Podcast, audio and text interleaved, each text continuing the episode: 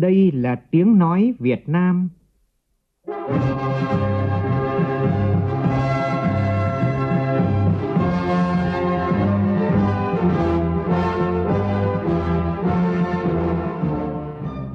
là tiếng nói Việt Nam,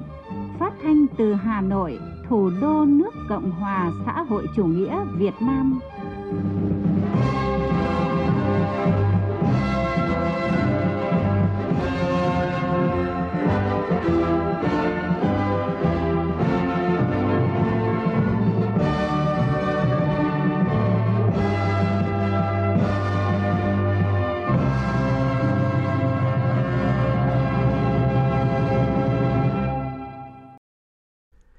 Kính chào quý vị và các bạn. Mời quý vị và các bạn nghe chương trình Thời sự chiều của Đài Tiếng nói Việt Nam với những nội dung chính sau đây.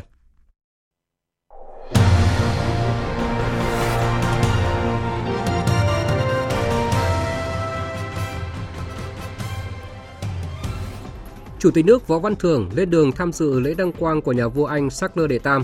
Đây là hoạt động đối ngoại cấp cao có ý nghĩa rất quan trọng, khẳng định vị thế và vai trò của nước ta ở khu vực và trên thế giới. Thủ tướng Phạm Minh Chính đón và hội đàm với Thủ tướng Đại Công quốc Luxembourg Xavier Bettel. Hai nhà lãnh đạo khẳng định quyết tâm đưa quan hệ hợp tác hai nước lên tầm cao mới thông qua các thỏa thuận hợp tác, trong đó có thỏa thuận đối tác chiến lược về tài chính xanh. Trong năm ngày nghỉ lễ vừa qua, cả nước đã đón 300.000 khách quốc tế, phục vụ khoảng 7 triệu lượt khách trong nước với tổng doanh thu từ du lịch ước đạt 24.000 tỷ đồng. Giá điện tăng 3% từ hôm nay sẽ tác động như thế nào tới chỉ số giá tiêu dùng và cơ quan quản lý cần làm gì để tránh việc té nước theo mưa sau khi giá điện tăng? Chuyên gia kinh tế Nguyễn Tiến Thỏa, Chủ tịch Hội Thẩm định giá Việt Nam, nguyên Cục trưởng Cục Quản lý giá Bộ Tài chính sẽ chia sẻ vấn đề này trong cuộc trao đổi với phóng viên Đài Tiếng Nói Việt Nam. Trong phần tin quốc tế, Cục Dự trữ Liên bang Mỹ Fed tăng lãi suất cơ bản thêm 0,25%. Đây là lần tăng thứ 10 trong vòng hơn một năm qua ngay lập tức, thị trường chứng khoán toàn cầu chìm trong sắc đỏ. Chiến sự tại Sudan chưa có dấu hiệu hạ nhiệt khi các bên tham chiến tiếp tục cáo buộc nhau vi phạm thỏa thuận ngừng bắn. Trong khi đó, nhiều chuyên gia lo ngại Sudan sẽ biến thành một điểm nóng chứa chấp những kẻ khủng bố. Các nhà du hành vũ trụ Nga đã hoàn thành chuyến đi bộ ngoài không gian.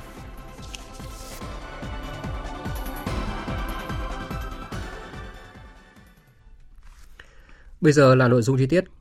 Thưa quý vị và các bạn, nhận lời mời của Hoàng gia Liên hiệp Vương quốc Anh và Bắc Ireland, sáng nay Chủ tịch nước Võ Văn Thưởng dẫn đầu đoàn đại biểu Việt Nam rời Hà Nội lên đường tham dự lễ đăng quang nhà vua Anh Sắc Lơ Đệ Tam tại Vương quốc Anh. Tin của phóng viên Vũ Dũng. Chuyến công tác của Chủ tịch nước Võ Văn Thưởng lần này là hoạt động đối ngoại cấp cao có ý nghĩa rất quan trọng, khẳng định vị thế và vai trò của nước ta ở khu vực và trên thế giới. Chuyến đi nhằm tiếp tục triển khai đường lối đối ngoại của Đại hội Đảng thứ 13 về hội nhập quốc tế toàn diện sâu rộng, chỉ thị 25 của Ban Bí thư về đẩy mạnh và nâng tầm đối ngoại đa phương. Việc Chủ tịch nước tham dự lễ đăng quang của nhà vua Charles Đệ Tam thể hiện sự coi trọng của Việt Nam đối với Hoàng gia Anh và quan hệ đối tác chiến lược Việt Nam-Anh. Theo đại sứ Việt Nam tại Vương quốc Anh Nguyễn Hoàng Long, đây là chuyến thăm Vương quốc Anh lần thứ hai của Chủ tịch nước ta sau gần hai thập kỷ, trong bối cảnh quan hệ hai nước Việt Nam và Anh đang ở giai đoạn phát triển tốt đẹp nhất từ trước tới nay. Đặc biệt năm nay, hai nước kỷ niệm 50 năm thiết lập quan hệ ngoại giao với nhiều hoạt động có ý nghĩa phong phú và sôi nổi tại nhiều vùng ở khắp Việt Nam và Vương quốc Anh. Tháp tùng Chủ tịch nước trong chuyến công tác đối ngoại lần này có Bộ trưởng Bộ Ngoại giao Bùi Thanh Sơn, Đại sứ Việt Nam tại Anh Nguyễn Hoàng Long, Phó chủ nhiệm Văn phòng Chủ tịch nước Phan Thị Kim Oanh, trợ lý Chủ tịch nước Dương Quốc Hưng và lãnh đạo một số bộ ngành. Nhân dịp ngài Mohamed Sahabuddin nhậm chức Tổng thống nước Cộng hòa Nhân dân Bangladesh, hôm nay Chủ tịch nước Võ Văn Thưởng đã gửi điện chúc mừng. Nhận lời mời của Thủ tướng Phạm Minh Chính, Thủ tướng Đại Công quốc Luxembourg Xavier beten thăm chính thức Việt Nam từ ngày 3 đến ngày 5 tháng 5. Sáng nay tại Phủ Chủ tịch, Thủ tướng Phạm Minh Chính đã chủ trì lễ đón và hội đàm với Thủ tướng Xavier beten Phóng viên Vũ Khuyên phản ánh. Trong ánh nắng chan hòa ấm áp tại thủ đô Hà Nội, Thủ tướng Chính phủ Phạm Minh Chính mời Thủ tướng Xavier Bertrand bước lên bục danh dự dưới quốc kỳ hai nước, quốc thiều hai nước đã được cử lên.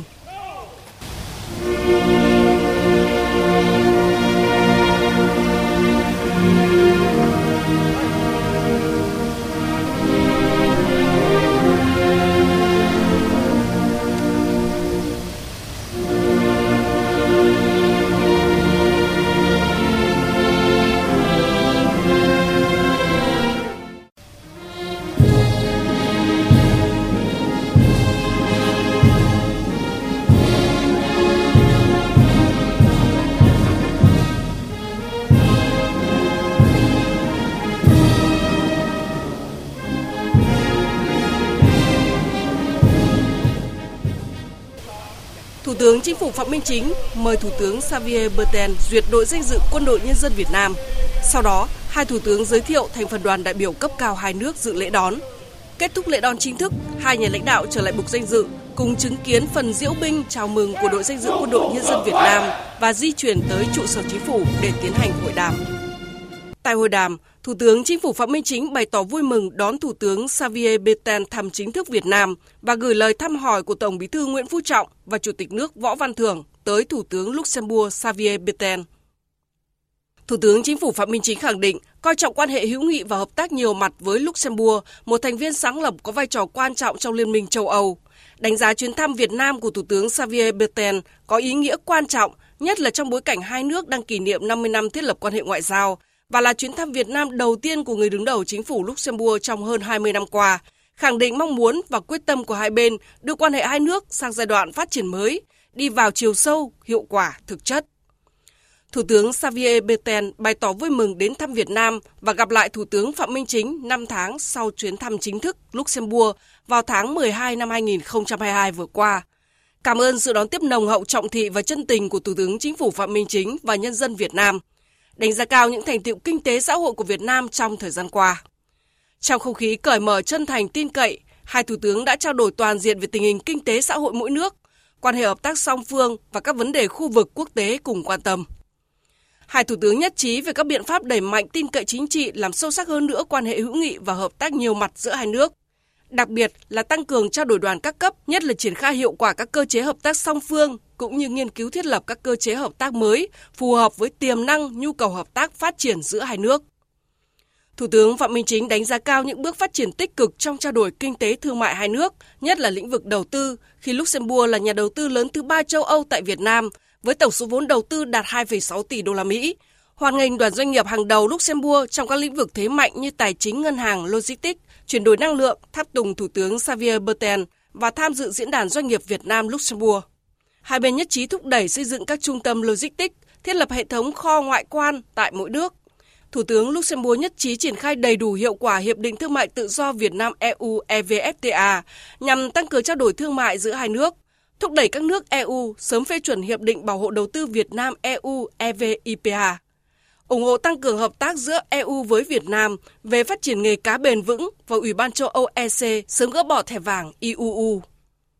Hai bên hoan nghênh việc Bộ Tài chính hai nước thiết lập đối tác chiến lược về tài chính xanh, trụ cột hợp tác mới góp phần làm sâu sắc hơn nữa quan hệ Việt Nam Luxembourg, đặc biệt trong hoạt động đào tạo, nâng cao năng lực, hỗ trợ về xây dựng thể chế chính sách, chuyển giao công nghệ, hỗ trợ tài chính cho nông nghiệp và biến đổi khí hậu, hướng tới tăng trưởng xanh, phát triển bền vững và bao trùm. Về hợp tác phát triển, Thủ tướng Phạm Minh Chính đề nghị Luxembourg tiếp tục dành ODA cho Việt Nam trong lĩnh vực tài chính và ngân hàng. Hai bên nhất trí tăng cường hợp tác trong lĩnh vực khác như văn hóa, khoa học công nghệ, thông tin và truyền thông, giao lưu nhân dân, du lịch, hợp tác ứng phó với biến đổi khí hậu. Đặc biệt trong lĩnh vực giáo dục và đào tạo, Thủ tướng Luxembourg ủng hộ tăng học bổng cho sinh viên Việt Nam sang học tập tại Luxembourg. Nhân dịp này, Thủ tướng Chính phủ Phạm Minh Chính cảm ơn và đề nghị Luxembourg tiếp tục tạo điều kiện thuận lợi cho cộng đồng người Việt Nam hội nhập thành công và đóng góp cho phát triển kinh tế xã hội tại Luxembourg. Hai thủ tướng đã trao đổi sâu rộng về các vấn đề khu vực và quốc tế cùng quan tâm, khẳng định tiếp tục phối hợp, ủng hộ lẫn nhau tại các diễn đàn đa phương và tổ chức quốc tế như khuôn khổ hợp tác ASEAN, EU, ASEM, Liên Hợp Quốc và nhất là trong thời gian hai nước là thành viên Hội đồng Nhân quyền nhằm đóng góp cho hòa bình, ổn định, hợp tác và phát triển tại khu vực và trên thế giới. Về vấn đề Biển Đông, hai bên tái khẳng định tầm quan trọng của việc bảo đảm hòa bình, ổn định, an ninh an toàn tự do hàng hải, hàng không tại Biển Đông, không sử dụng hoặc đe dọa sử dụng vũ lực, giải quyết tranh chấp bằng biện pháp hòa bình, phù hợp với luật pháp quốc tế, nhất là Công ước Liên Hợp Quốc về luật biển năm 1982. ủng hộ việc sớm thông qua bộ quy tắc ứng xử của các bên ở Biển Đông COC thực chất hiệu lực và phù hợp với luật pháp quốc tế, sau hội đàm, hai thủ tướng đã chứng kiến lễ ký kết văn bản hợp tác trong lĩnh vực tài chính, đặc biệt là thỏa thuận đối tác chiến lược về tài chính xanh giữa Bộ Tài chính hai nước và tham quan trưng bày ảnh về đất nước, con người và quan hệ hợp tác Việt Nam Đại Công quốc Luxembourg. Sau hội đàm, hai thủ tướng đã gặp gỡ báo chí để thông báo kết quả hội đàm. Phóng viên Vũ Khuyên tiếp tục thông tin. Tại cuộc gặp gỡ báo chí, Thủ tướng Chính phủ Phạm Minh Chính cho biết, hai nhà lãnh đạo vừa có cuộc hội đàm chân thành thực chất tin cậy, cùng nhau trao đổi nhiều vấn đề hợp tác trong nhiều lĩnh vực, trên bình diện song phương cũng như đa phương. Thủ tướng Chính phủ Phạm Minh Chính truyền lời thăm hỏi, lời chúc mừng tốt đẹp nhất của Tổng Bí thư Nguyễn Phú Trọng và Chủ tịch nước Võ Văn Thưởng tới Đại công quốc Luxembourg Xavier Bertrand. Thủ tướng Xavier Bertrand cho biết, Luxembourg luôn sát cánh cùng Việt Nam trong cả lúc khó khăn thuận lợi phát triển.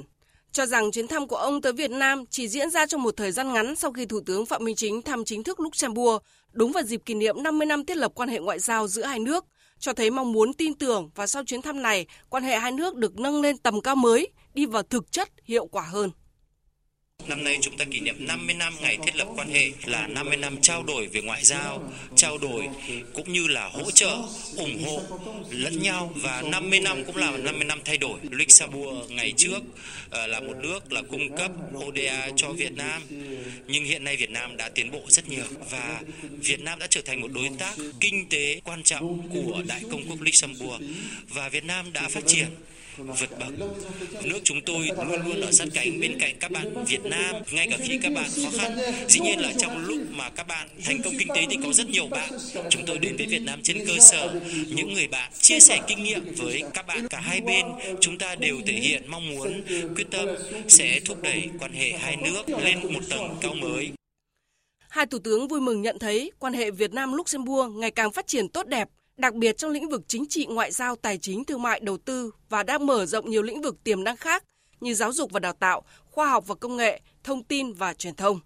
Hai bên nhất trí tăng cường tin cậy chính trị, đóng góp cho phục hồi phát triển kinh tế xã hội của mỗi nước, tiếp tục tận dụng hiệu quả hiệp định thương mại tự do Việt Nam EU, nhất trí tạo điều kiện thuận lợi hơn nữa cho hàng hóa của hai nước tiếp cận ngày càng nhiều hơn vào thị trường của nhau, thúc đẩy xây dựng các trung tâm logistics, thiết lập hệ thống kho ngoại quan tại mỗi nước.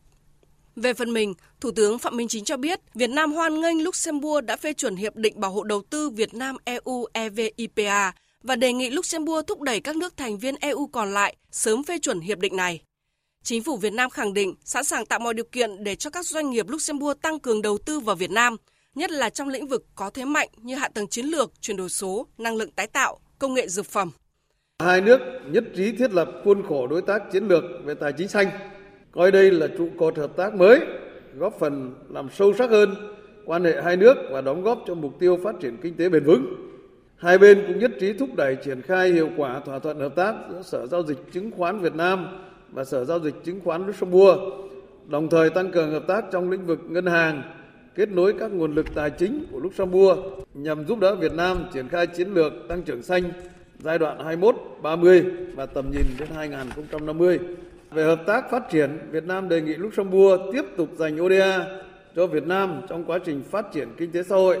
đặc biệt trong các lĩnh vực nông nghiệp, phát triển nông thôn, tài chính, ngân hàng và giáo dục. Việt Nam mong muốn Luxembourg thúc đẩy EU gỡ bỏ thẻ vàng EU đối với thủy sản xuất khẩu của Việt Nam – Tính tới những nỗ lực của Việt Nam thời gian qua trong việc thực hiện đầy đủ nghiêm túc các khuyến nghị của EC và tiêu chuẩn IUU nhằm hướng đến phát triển nghề cá bền vững và bảo đảm sinh kế cho ngư dân Việt Nam. Thủ tướng Xavier Bertrand cho biết, hai bên nhất trí tăng cường hợp tác trong giải quyết các vấn đề toàn cầu, trong đó trọng tâm là ứng phó và thích ứng với biến đổi khí hậu. Trên tinh thần đó, Việt Nam đã đề nghị Luxembourg hỗ trợ về công nghệ và nguồn lực nhằm triển khai các dự án thích ứng với biến đổi khí hậu tại Việt Nam – đặc biệt là vùng đồng bằng sông Cửu Long, tăng cường hỗ trợ Ủy hội sông Mekong, đặc biệt trong quản lý và sử dụng bền vững tài nguyên nước. Chiều nay, Thủ tướng Chính phủ Phạm Minh Chính và Thủ tướng Luxembourg Xavier Bettel cùng thăm Văn miếu Quốc tử giám và Bảo tàng Mỹ thuật Việt Nam. Tại Văn miếu Quốc tử giám, Thủ tướng Chính phủ Phạm Minh Chính đã giới thiệu tới Thủ tướng Luxembourg về lịch sử của Văn miếu Quốc tử giám, trường đại học đầu tiên của Việt Nam được xây dựng từ gần 1.000 năm trước – Thủ tướng Đại Công quốc Luxembourg bày tỏ ngưỡng mộ đối với nền văn hiến nói chung và nền giáo dục Việt Nam nói riêng. Trong đó, Văn miếu Quốc tử giám là nơi gìn giữ tôn vinh đạo học, lưu giữ và thể hiện đặc sắc nhất những giá trị nổi bật của văn hiến Việt Nam.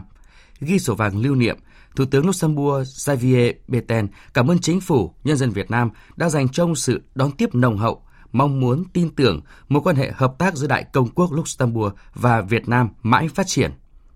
Tiếp đó, tại Bảo tàng Mỹ thuật Việt Nam, nơi lưu giữ nghiên cứu sưu tầm và trưng bày 20.000 hiện vật, tác phẩm mỹ thuật, điêu khắc, hội họa, đồ họa có giá trị từ thời cổ đại đến giai đoạn cận hiện đại. Hai thủ tướng bày tỏ ấn tượng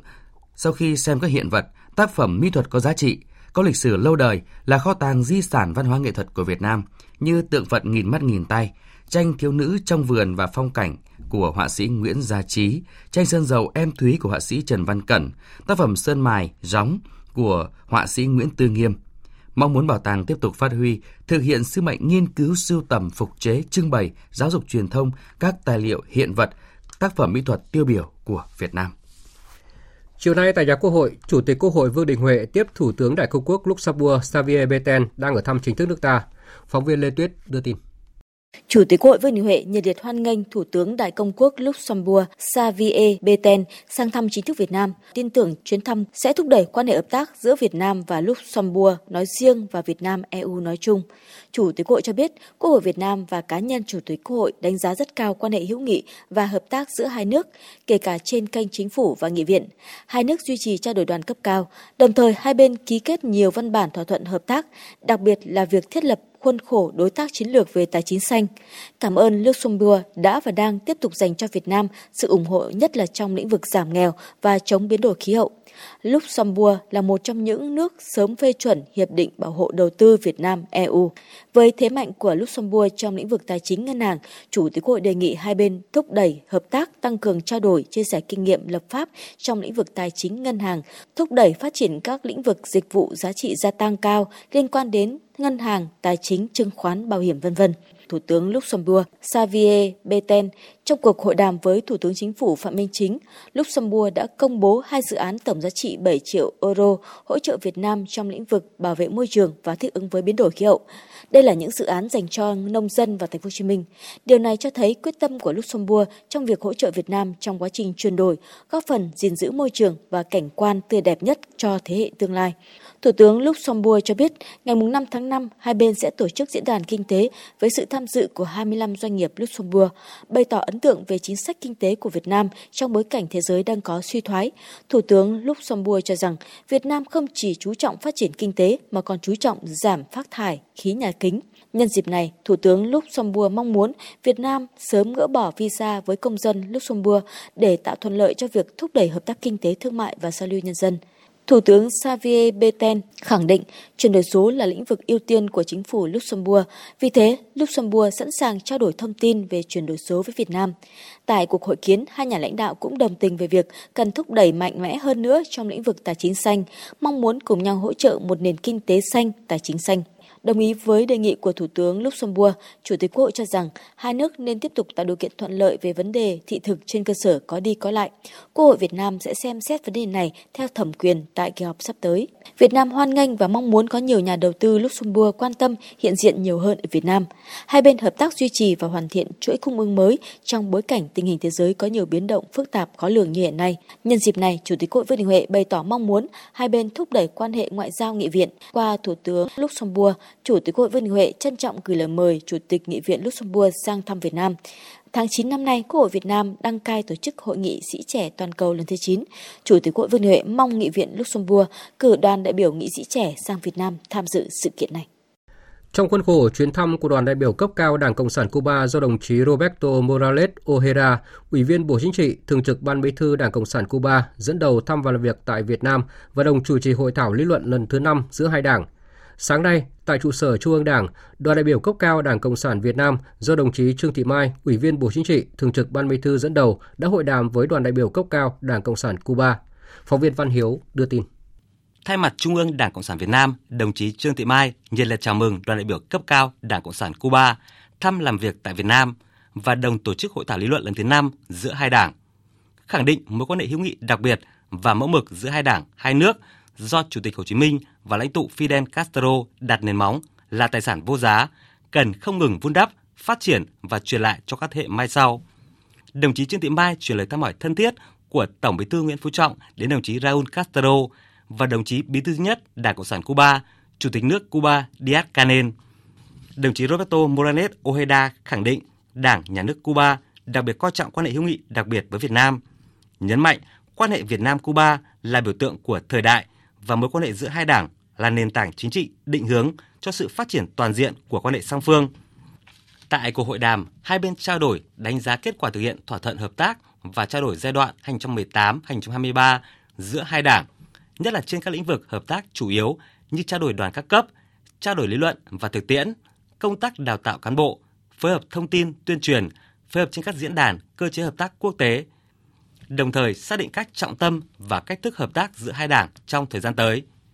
Đồng chí Roberto Moranes Ojeda nhất trí với các đề nghị của đồng chí Trương Thị Mai. Theo đó, hai bên cần tăng cường trao đổi, tiếp xúc cấp cao và các cấp, tăng cường tin cậy chính trị, kịp thời tháo gỡ các khó khăn vướng mắc, lấy quan hệ đảng làm nền tảng chính trị, định hướng hợp tác các lĩnh vực ưu tiên. Các cơ quan chức năng hai nước cần phối hợp chặt chẽ và linh hoạt trong việc triển khai hiệu quả các cơ chế và thỏa thuận hợp tác giữa các bộ ngành địa phương hai nước, tăng cường phối hợp và đổi mới phương thức hợp tác song phương để thúc đẩy các lĩnh vực hợp tác tiềm năng có tính cấp bách và phù hợp với nhu cầu của hai bên. Đồng chí Thường trực 34 Đảng Cộng sản Cuba hoan nghênh và khẳng định Cuba sẽ tạo mọi điều kiện thuận lợi và ưu đãi dành cho các dự án và đầu tư của Việt Nam tại Cuba. Hai đồng chí Thường trực 34 hoan nghênh kết quả hội đàm lý luận lần thứ 5 giữa hai đảng và việc trao đổi kinh nghiệm, lý luận và thực tiễn xây dựng chủ nghĩa xã hội và quản lý nhà nước trên các lĩnh vực thời gian qua. Nhất trí tiếp tục thúc đẩy lĩnh vực hợp tác quan trọng và có ý nghĩa thiết thực này trong thời gian tới dưới các hình thức mới, nội dung cụ thể, sát với yêu cầu thực tế của mỗi đảng, mỗi nước. Đồng thời, giao các ban đảng trung ương, các cơ quan nghiên cứu hai nước tăng cường hợp tác, chia sẻ kinh nghiệm, trao đổi thông tin trên các lĩnh vực chuyên môn.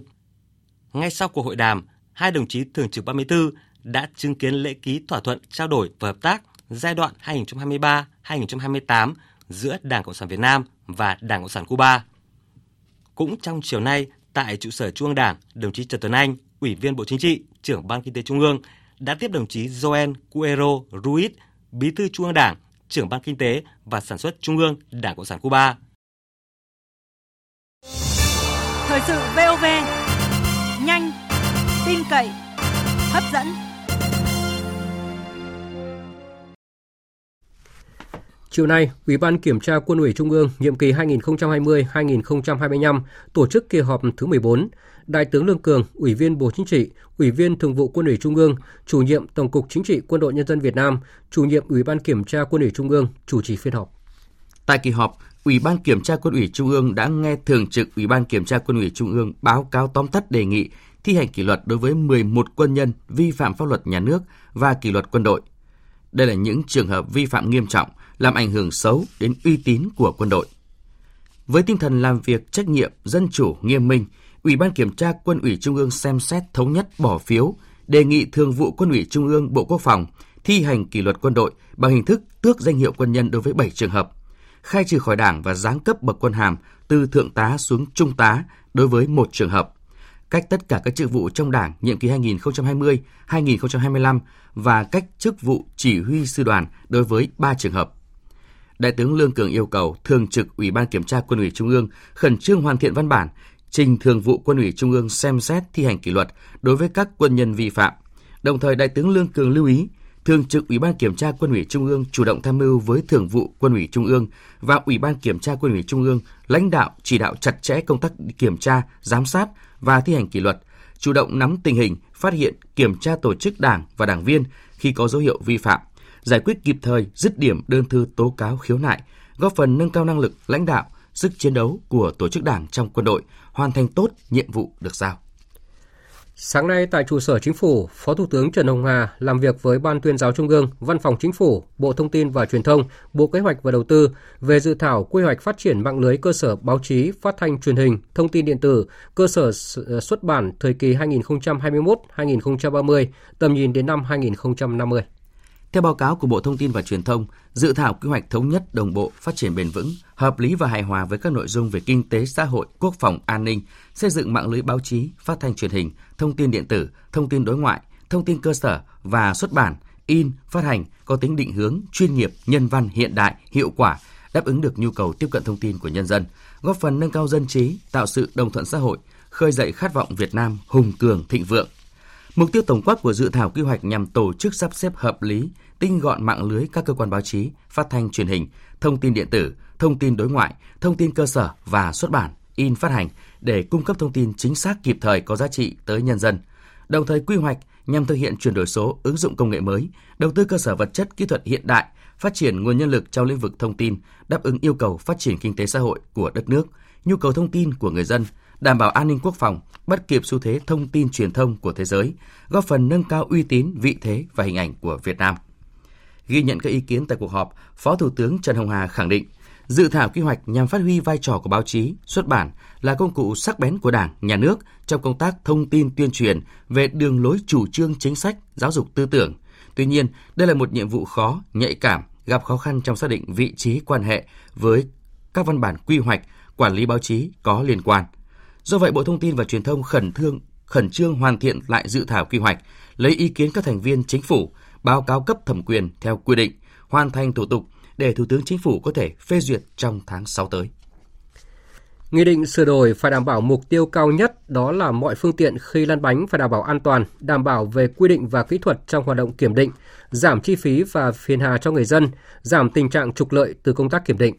Đây là yêu cầu của Phó Thủ tướng Trần Hồng Hà tại cuộc họp với các bộ ngành về dự thảo nghị định sửa đổi bổ sung một số điều của nghị định số 139 của Chính phủ quy định về kinh doanh dịch vụ kiểm định xe cơ giới diễn ra vào sáng nay.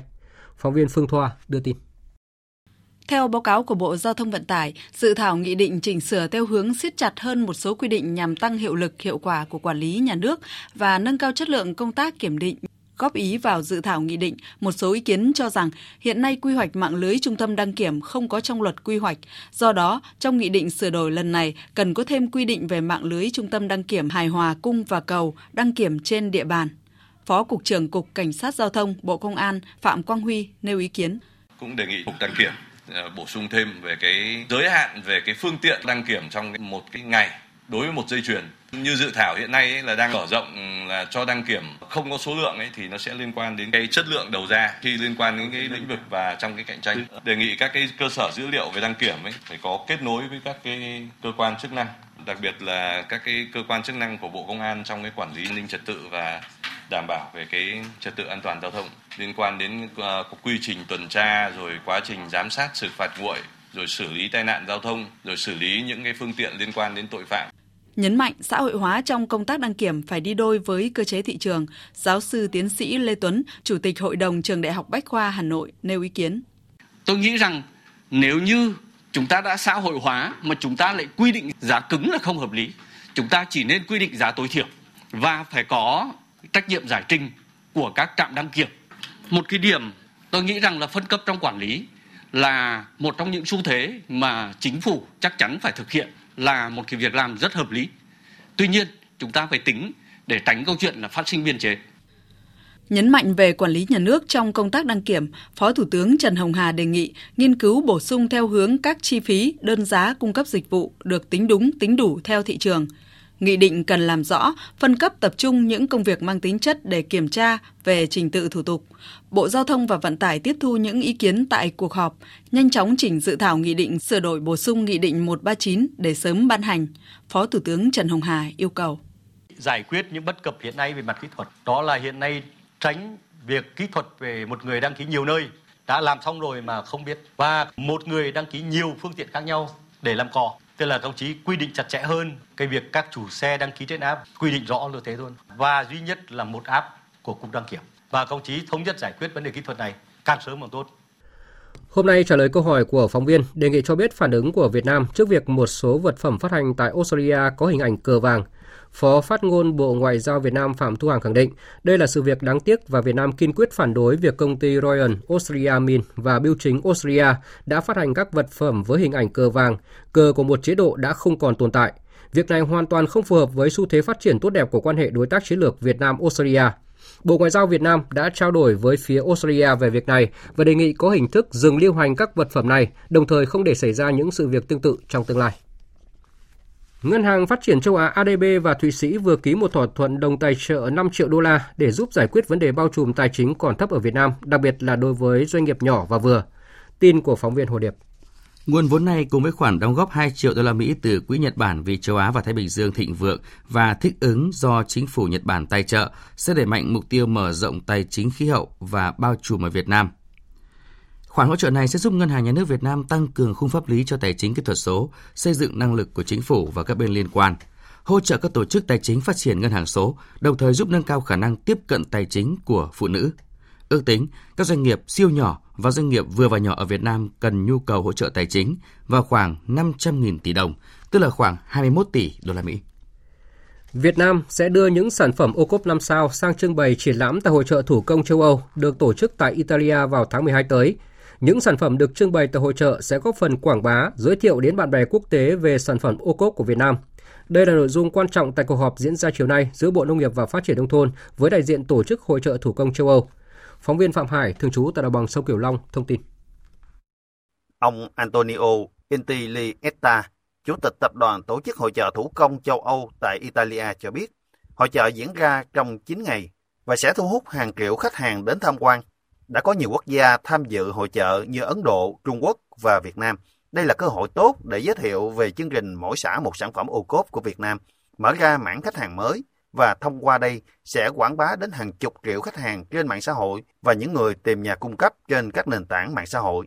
Ông Trần Thanh Nam, Thứ trưởng Bộ Nông nghiệp và Phát triển Nông thôn cho biết, việc tổ chức hội trợ thủ công mà có thêm những gian hàng giới thiệu về các sản phẩm ô cốp là việc cần thiết để quảng bá giới thiệu các sản phẩm của Việt Nam đến bạn bè quốc tế và Việt Nam sẽ tham dự hội trợ được tổ chức vào tháng 12 năm nay.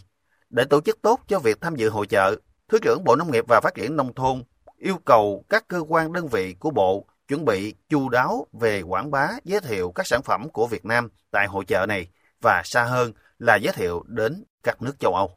Sắp tới mà cái tháng 12 á, để mà giờ trình diễn các cái hàng ô cốp của chúng tôi tại hội chợ tất cả cái hàng mà tại cái bộ trưng bày á, là hàng ô cốp năm sao đó là kiểm soát của quốc gia các cái bộ ngành chức năng Việt Nam đã kiểm nghiệm sẽ đưa những hàng năm sao của Việt Nam sang trưng bày tại hội chợ Về việc điều chỉnh giá bán lẻ điện bình quân tăng 3% kể từ hôm nay, Tập đoàn Điện lực Việt Nam thông tin là điện năng tăng thêm của hộ tiêu thụ khoảng 50 kWh một tháng là khoảng 2.500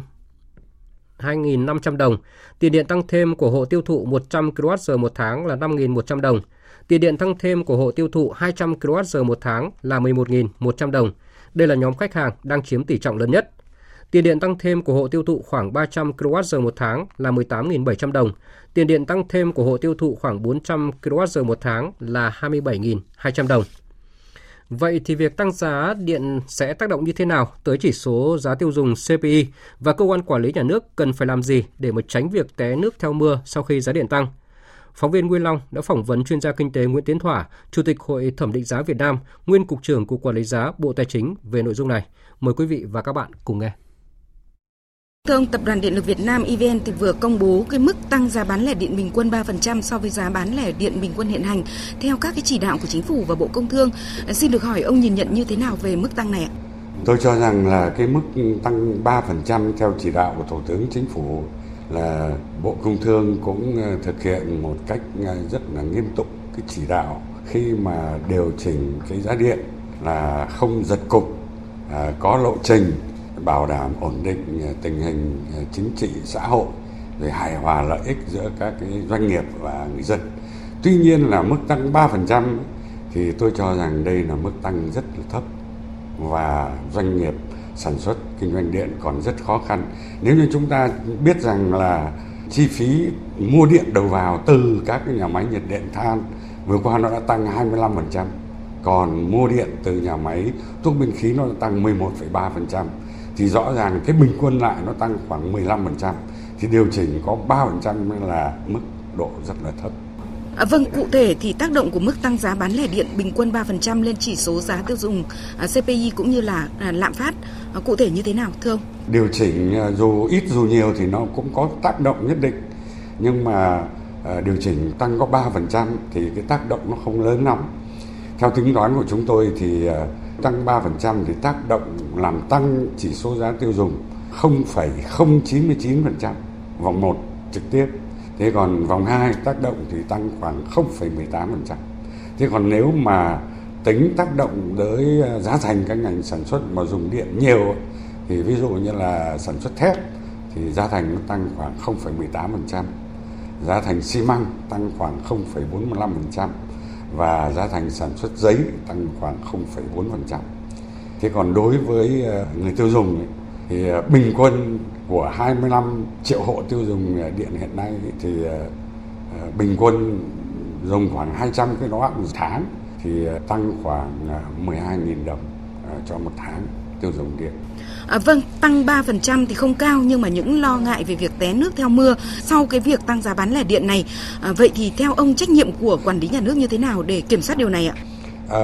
không có gì khác là ngoài cái việc là nhà nước cần phải có cái chính sách đặc biệt mà hỗ trợ ngành điện trong cái bối cảnh mà tình hình tài chính của họ. Dù có điều chỉnh 3% cũng vẫn còn rất khó khăn. Thì bên cạnh đó, nhà nước phải có cái chính sách tổng thể về bình ổn mặt bằng giá. Trước hết là yêu cầu tất cả những cái doanh nghiệp mà phải đăng ký giá. Những doanh nghiệp mà nhà nước còn định giá, doanh nghiệp phải kê khai giá, báo cáo chi tiết cái giá thành sản xuất kinh doanh của anh khi mà điều chỉnh giá điện tăng 3% để tránh tình trạng là giá điện tăng bao nhiêu là ông tăng bấy nhiêu à, rồi lợi dụng thêm cái việc tăng giá điện để tăng giá làm lôi kéo những cái mặt hàng mà ở ngoài thị trường ở ngoài các uh, chợ dân sinh để nó tăng theo là gây cái tai hại cho cái mục tiêu kiểm soát lạm phát rồi cái ổn định kinh tế vĩ mô của chúng ta. À, vâng, hiện nay thì đang là cao điểm của mùa khô và nhu cầu điện tăng cao, trong khi các hộ tiêu dùng điện sinh hoạt thì đang áp dụng biểu giá bán lẻ điện bậc thang. Nhiều ý kiến cho rằng là nên áp dụng biểu giá điện một giá. Quan điểm của ông thì sao ạ? Tôi cho rằng là khi mà chúng ta tiến đến cái thị trường điện cạnh tranh hoàn toàn thì chúng ta có thể áp dụng một giá để người dân tự lựa chọn. Thế nhưng mà trước mắt trong cái điều kiện của chúng ta là cung về điện đang còn có vấn đề và yêu cầu phải tiết kiệm điện một cách mạnh nhất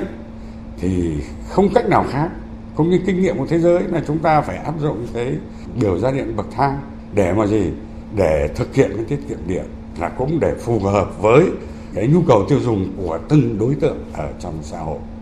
Và nếu như mà chúng ta chỉ dùng cái biện pháp à, hành chính, biện pháp hô hào về tiết kiệm điện thì không bao giờ chúng ta thực hiện được cái mục tiêu đấy để mà có cái điều kiện là chúng ta bảo đảm điện cung cấp cho cái sản xuất và đời sống nó tốt hơn và khi mà chúng ta thực hiện cái chủ trương mà, mà à, tỷ lệ phát thải thì không thì cái yêu cầu tiết kiệm điện nó cũng sẽ có một cái kênh rất là quan trọng và đóng góp rất tích cực vào cái việc ấy. Xin trân trọng cảm ơn ông về cuộc trao đổi. Thưa quý vị và các bạn, như chia sẻ của chuyên gia kinh tế Nguyễn Tiến Thỏa, Chủ tịch Hội Thẩm định giá Việt Nam, nguyên Cục trưởng Cục Quản lý giá Bộ Tài chính, thì việc giá bán lẻ điện điện bình quân tăng 3% kể từ hôm nay không ảnh hưởng quá lớn đến nền kinh tế, nhưng sẽ ảnh hưởng trực tiếp tới giá cả của rất nhiều hàng hóa và dịch vụ.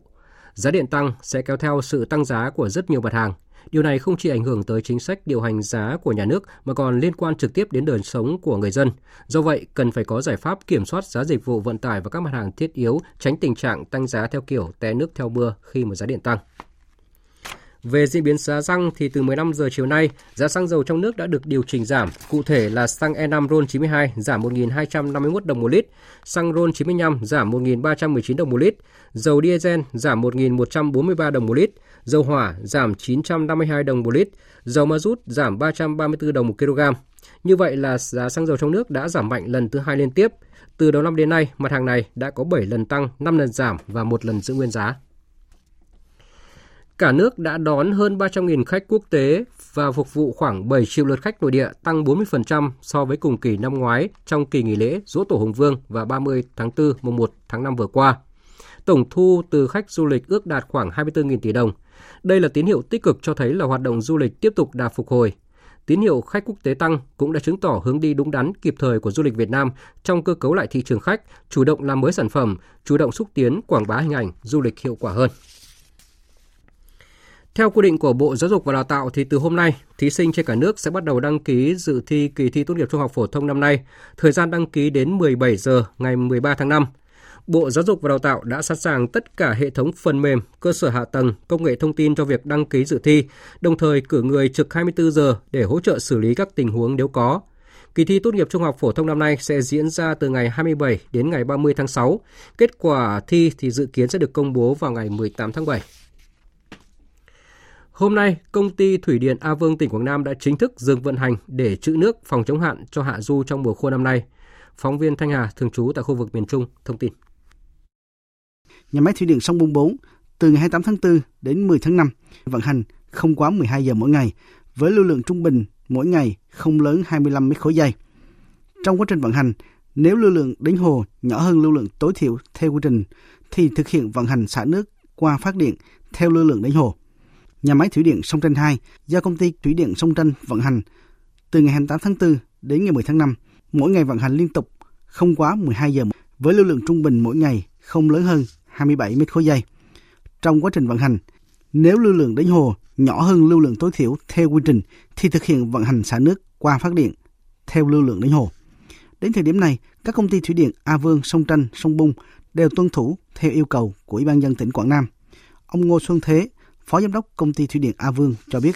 Ủy ban nhân dân Quảng Nam có cái văn bản gửi ra A không họ mới giảm huy động lại. Thì bây giờ thì khá là ổn rồi. Hôm nay là dừng nhưng mà mình sẽ thực hiện mọi biện pháp để dừng. Nhưng mà nếu như lưới điện có nguy cơ về ổn định lưới ấy, thì nó vẫn huy động mình lên nhưng mà bữa nay đỡ bữa nay uh, huy động có khoảng độ nửa tiếng trong một ngày là cùng nếu như mà không không chạy thì khoảng độ 2 tuần đó là A Vương sẽ tự động chạy không tải chạy không tải là tốn nước không bao nhiêu để sấy máy còn mà thông số kỹ thuật thì dừng hẳn là vẫn được ok là chủ yếu là cố gắng làm sao đảm bảo điều hòa nước cho hạ du với lại phát góp phần vào cái phủ đỉnh phụ tải á. Tiếp theo là một số thông tin về thời tiết. Trung tâm Dự báo Khí tượng Thủy văn Quốc gia cho biết, ngày hôm nay ở khu vực phía Tây Bắc Bộ và khu vực từ Thanh Hóa đến Phú Yên đã xảy ra nắng nóng và nắng nóng gai gắt, có nơi đặc biệt gai gắt với nhiệt độ lúc 13 giờ hôm nay phổ biến trong khoảng từ 35 đến 38 độ, có nơi trên 39 độ. Ở Nam Bộ có nắng nóng với nhiệt độ phổ biến trong khoảng 35 đến 36 độ, có nơi trên 36 độ. Dự báo trong 24 đến 48 giờ tiếp theo, ở khu vực phía Tây Bắc Bộ và khu vực từ Thanh Hóa đến Phú Yên tiếp tục xảy ra nắng nóng và nắng nóng gai gắt, có nơi đặc biệt gai gắt với nhiệt độ cao nhất phổ biến trong khoảng 35 đến 39 độ, có nơi trên 39 độ. Khu vực phía Đông Bắc Bộ và Nam Bộ có nắng nóng với nhiệt độ cao nhất phổ biến trong khoảng 35 đến 37 độ, có nơi trên 37 độ. Nắng nóng gai gắt có nơi đặc biệt gai gắt ở khu vực phía Tây Bắc Bộ, khu vực từ Thanh Hóa đến Phú Yên có khả năng kéo dài đến khoảng ngày 7 tháng 5. Nắng nóng ở khu vực phía Đông Bắc Bộ và Nam Bộ từ ngày 7 tháng 5 giảm dần. Tiếp theo là phần tin quốc tế. Với vai trò là nước Chủ tịch Hội đồng Bảo Liên Hợp Quốc tháng 5, Thụy Sĩ đã dành phiên thảo luận đầu tiên cho vấn đề xây dựng lòng tin, coi đây là chìa khóa cho nền hòa bình bền vững. Cuộc họp diễn ra trong bối cảnh cuộc xung đột tại Ukraine tiếp tục chia rẽ thế giới và có nguy cơ khiến cho nhiều vấn đề nóng toàn cầu rơi vào thế bế tắc. Biên tập viên Thu Hoài tổng hợp thông tin. Phát biểu tại phiên họp, Ngoại trưởng Thụy Sĩ Inazio Cassis hối thúc Hội đồng Bảo an Liên Hợp Quốc thể hiện trách nhiệm trong việc đảm bảo hòa bình và an ninh quốc tế khi đối mặt với số lượng các cuộc khủng hoảng ngày càng tăng – theo Cao ủy Liên Hợp Quốc về Nhân quyền Volker Turk, Liên Hợp Quốc được thành lập trên đống cho tàn của chiến tranh thế giới thứ hai với sứ mệnh ngăn chặn chiến tranh. Vì thế, việc tuân thủ các quy định của Hiến trương Liên Hợp Quốc là cần thiết để bảo vệ hòa bình và ổn định. Lịch sử đưa ra cho chúng ta một lời cảnh báo, nhưng cũng mở ra một con đường phía trước. Hiến trương Liên Hợp Quốc nhằm mục đích bảo vệ tương lai cho thế giới, ngăn chặn nguy cơ tái diễn các cuộc chiến tranh tàn khốc, suy thoái kinh tế toàn cầu và chủ nghĩa đế quốc. Việc tuân thủ đầy đủ các quyền con người là liều thuốc giải độc tốt nhất cho sự bất bình đẳng, thường là gốc rễ của sự bất ổn và xung đột. Trong diễn biến liên quan, Nga vừa cáo buộc Ukraine sử dụng hai máy bay không người lái tấn công Điện Kremlin, tức văn phòng Tổng thống Nga, âm mưu ám sát Tổng thống Nga Putin. Phía Nga cảnh báo sẽ có biện pháp đáp trả bất chấp việc Ukraine lên tiếng bác bỏ liên quan vụ việc. Tổng hợp của biên tập viên Đình Nam.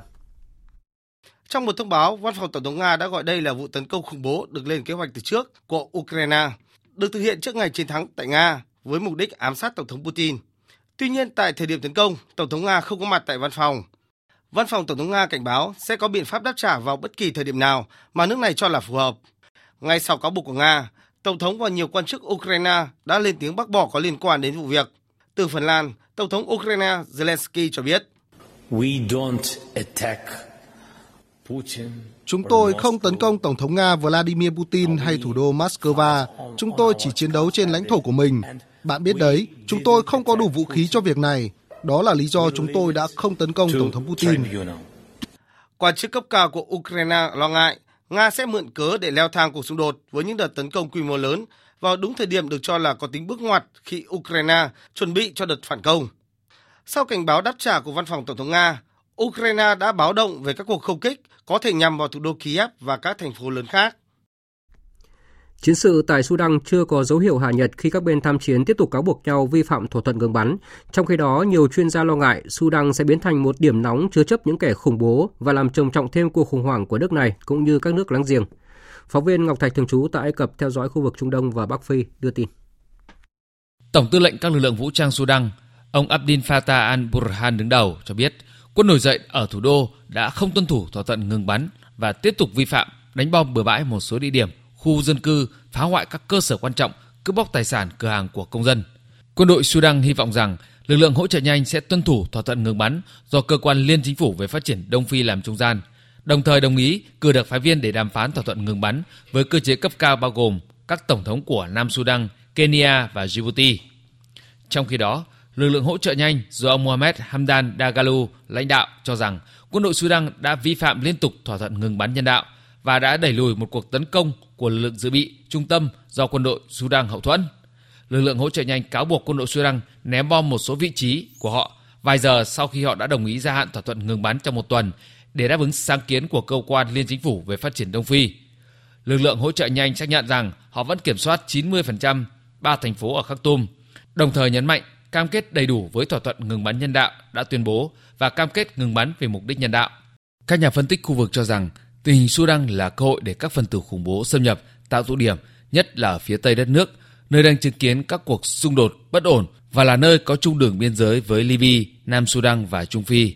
Tổ chức khủng bố nhà nước Hồi giáo IS đã có kế hoạch thành lập một nhà nước ở Sudan thông qua các phần tử cực đoan ở Sudan hoặc chuyển các phần tử từ các quốc gia Sahel, châu Phi đến Darfur.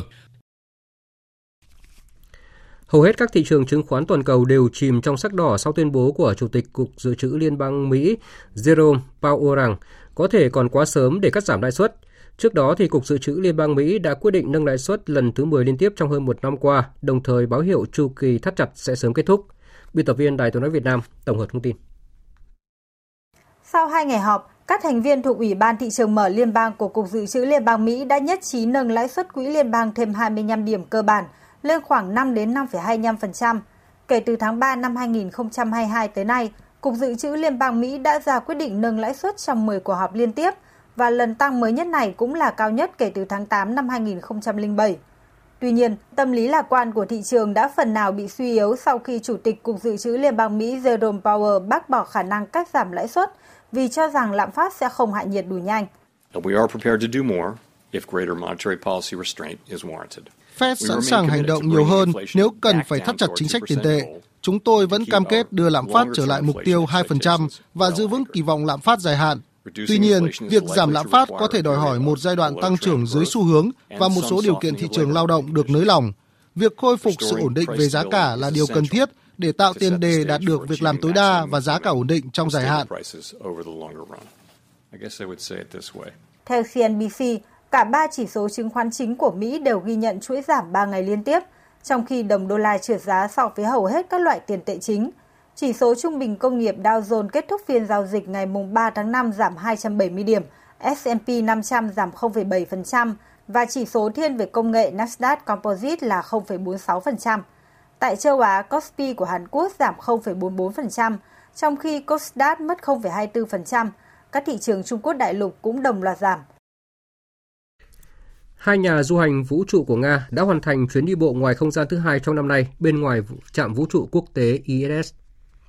Vào lúc 23 giờ đêm ngày 3 tháng 5 theo giờ Nga, tức 3 giờ sáng nay theo giờ Việt Nam, hai nhà du hành Sergei Prokopiev và Dmitry Petlin đã rời ra khỏi mô đun Poik và bắt đầu làm việc bên ngoài ISS. Nhiệm vụ chính trong chuyến đi bộ ngoài không gian kéo dài 7 giờ 11 phút này là di chuyển buồng khóa khí từ mô đun Rasvet sang mô đun Nauka bằng cách sử dụng cái tay robot do nhà doanh vũ trụ Nga khác là Andrei Fediev điều khiển bên trong ISS. Vừa rồi là phần tin thời sự quốc tế. Tiếp tục chương trình thời sự hôm nay là trang tin thể thao.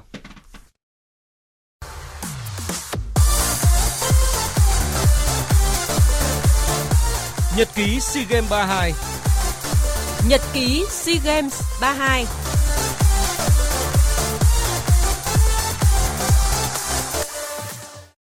Thưa quý vị và các bạn, chiều nay đội tuyển Jiu-Jitsu Việt Nam ra quân tại SEA Games 32 và giành được 3 huy chương đồng. Ở nội dung đối luyện đôi nam có 4 đội tham dự, cặp vận động viên Việt Nam Ma Đình Khải và Trịnh Kế Dương thua đội Campuchia, Thái Lan và thắng Philippines, xếp hạng 3 Trung cuộc. Ở nội dung Newazagi hạng 52 kg, vận động viên Đặng Thị Huyền từng giành huy chương vàng thế giới lứa tuổi trẻ tranh tài. Tuy nhiên, khi chuyển lên hạng cân cao hơn, nữ võ sĩ này không thể tạo nên bất ngờ trước các đối thủ mạnh. Đặng Thị Huyền thua các võ sĩ của Philippines, Campuchia và Thái Lan, sau đó thắng đại diện của Singapore và giành huy chương đồng. Tấm huy chương đồng còn lại trong ngày thuộc về cặp vận động viên Nguyễn Minh Phương và Hoàng Thị Lan Hương ở nội dung biểu diễn nữ. Ở môn bóng truyền, đội tuyển bóng truyền nam Việt Nam sau trận gia quân thắng lợi trước Myanmar đã không thể vượt qua đại kình địch Thái Lan ở lượt trận thứ hai bảng B SEA Games 32 diễn ra chiều nay. Trong set 1, thầy trò huấn luyện viên Trần Đình Tiền là đội giành chiến thắng với tỷ số 25-23. Tuy nhiên, ba xét sau đó, Thái Lan cho thấy sự sắc sảo hơn trong các mũi tấn công để ngược dòng giành thắng lợi 25-17, 25-23 và 25-23. Theo lịch thi đấu, hai ngày nữa, đội tuyển bóng truyền nam Việt Nam sẽ bước vào lượt trận cuối vòng bảng gặp đối thủ Malaysia. Trong khi đó, vào ngày 9 tháng 5, đội tuyển bóng truyền nữ Việt Nam mới ra quân ở SEA Games. Trước khi tham dự đại hội, thầy trò huấn luyện viên Nguyễn Tuấn Kiệt đã có bước đà tâm lý thuận lợi khi giành chức vô địch lịch sử tại giải bóng truyền nữ các câu lạc bộ châu Á 2023. Dẫu có tín hiệu tích cực, nhưng huấn luyện viên Nguyễn Tuấn Kiệt vẫn tỏ ra rất thận trọng. Đây nó như một tiền đề nhưng mà chúng ta cũng phải nhìn nhận thẳng vào một cái vấn đề là thực tế. Bởi vì làm sao với những gương mặt hiện giờ của đội tuyển Thái Lan còn rất nhiều vẫn như vận động viên tốt chúng ta cũng không thể nào nghĩ rằng là ngày 1, ngày 2 chúng ta có thể thắng được người ta ngay. Nhưng mà chúng ta sẽ có một cái niềm hy vọng. Mình hy vọng là thế. Đội tuyển nữ sẽ cố gắng. Việc đầu tiên là bảo vệ chiếc huy chương bạc Tại SEA Games 32, đội tuyển bóng chuyền nữ Việt Nam nằm ở bảng B cùng các đối thủ Philippines, Singapore và chủ nhà Campuchia.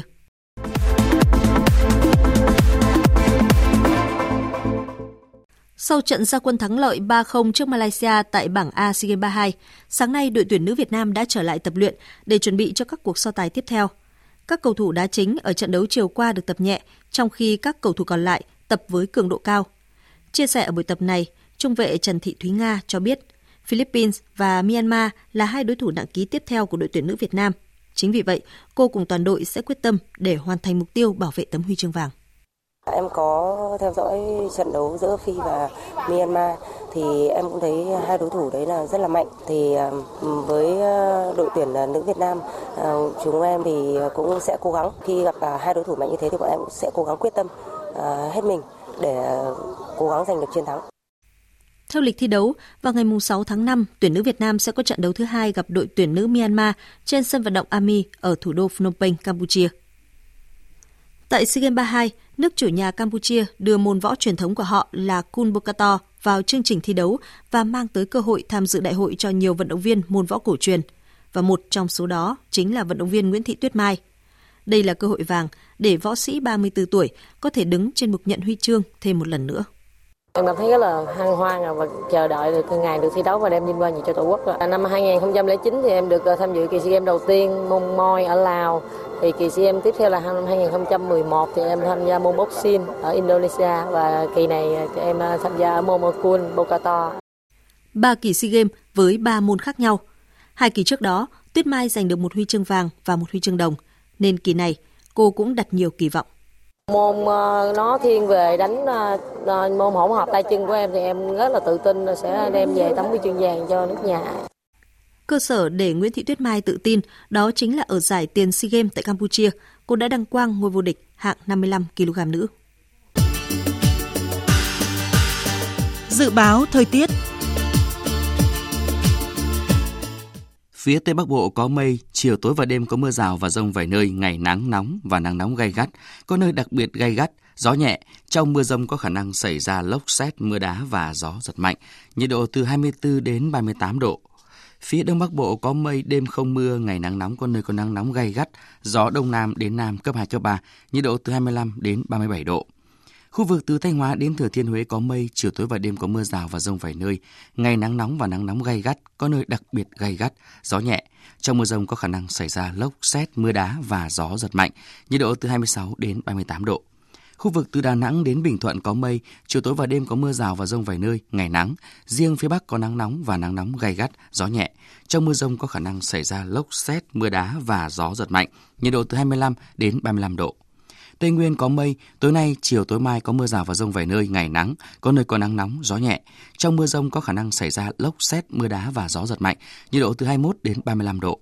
Nam Bộ có mây, tối nay và chiều tối mai có mưa rào và rông vài nơi, ngày nắng nóng, có nơi nắng nóng gai gắt, gió nhẹ. Trong mưa rông có khả năng xảy ra lốc xét, mưa đá và gió giật mạnh, nhiệt độ từ 26 đến 37 độ. Khu vực Hà Nội có mây, đêm không mưa, ngày nắng nóng, có nơi nắng nóng gai gắt, gió đông nam đến nam cấp 2, cấp 3, nhiệt độ từ 26 đến 37 độ.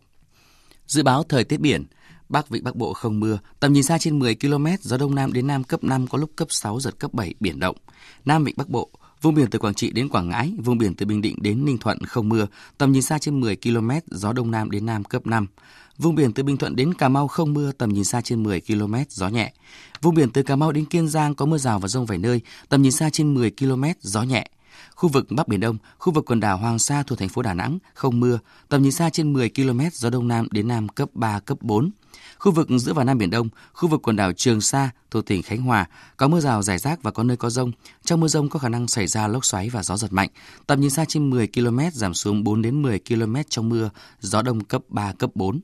Vịnh Thái Lan có mưa rào rải rác và có nơi có rông. Trong mưa rông có khả năng xảy ra lốc xoáy và gió giật mạnh. Tầm nhìn xa trên 10 km giảm xuống 4 đến 10 km trong mưa, gió nhẹ. Những thông tin dự báo thời tiết vừa rồi đã kết thúc chương trình thời sự chiều nay của Đài Tiếng nói Việt Nam. Chương trình do các biên tập viên Nguyễn Cường, Duy Quyền và Nguyễn Hằng thực hiện với sự tham gia của phát thanh viên Sơn Tùng và kỹ thuật viên Đoàn Thanh. Chịu trách nhiệm nội dung Nguyễn Vũ Duy. Cảm ơn quý vị và các bạn đã dành thời gian lắng nghe.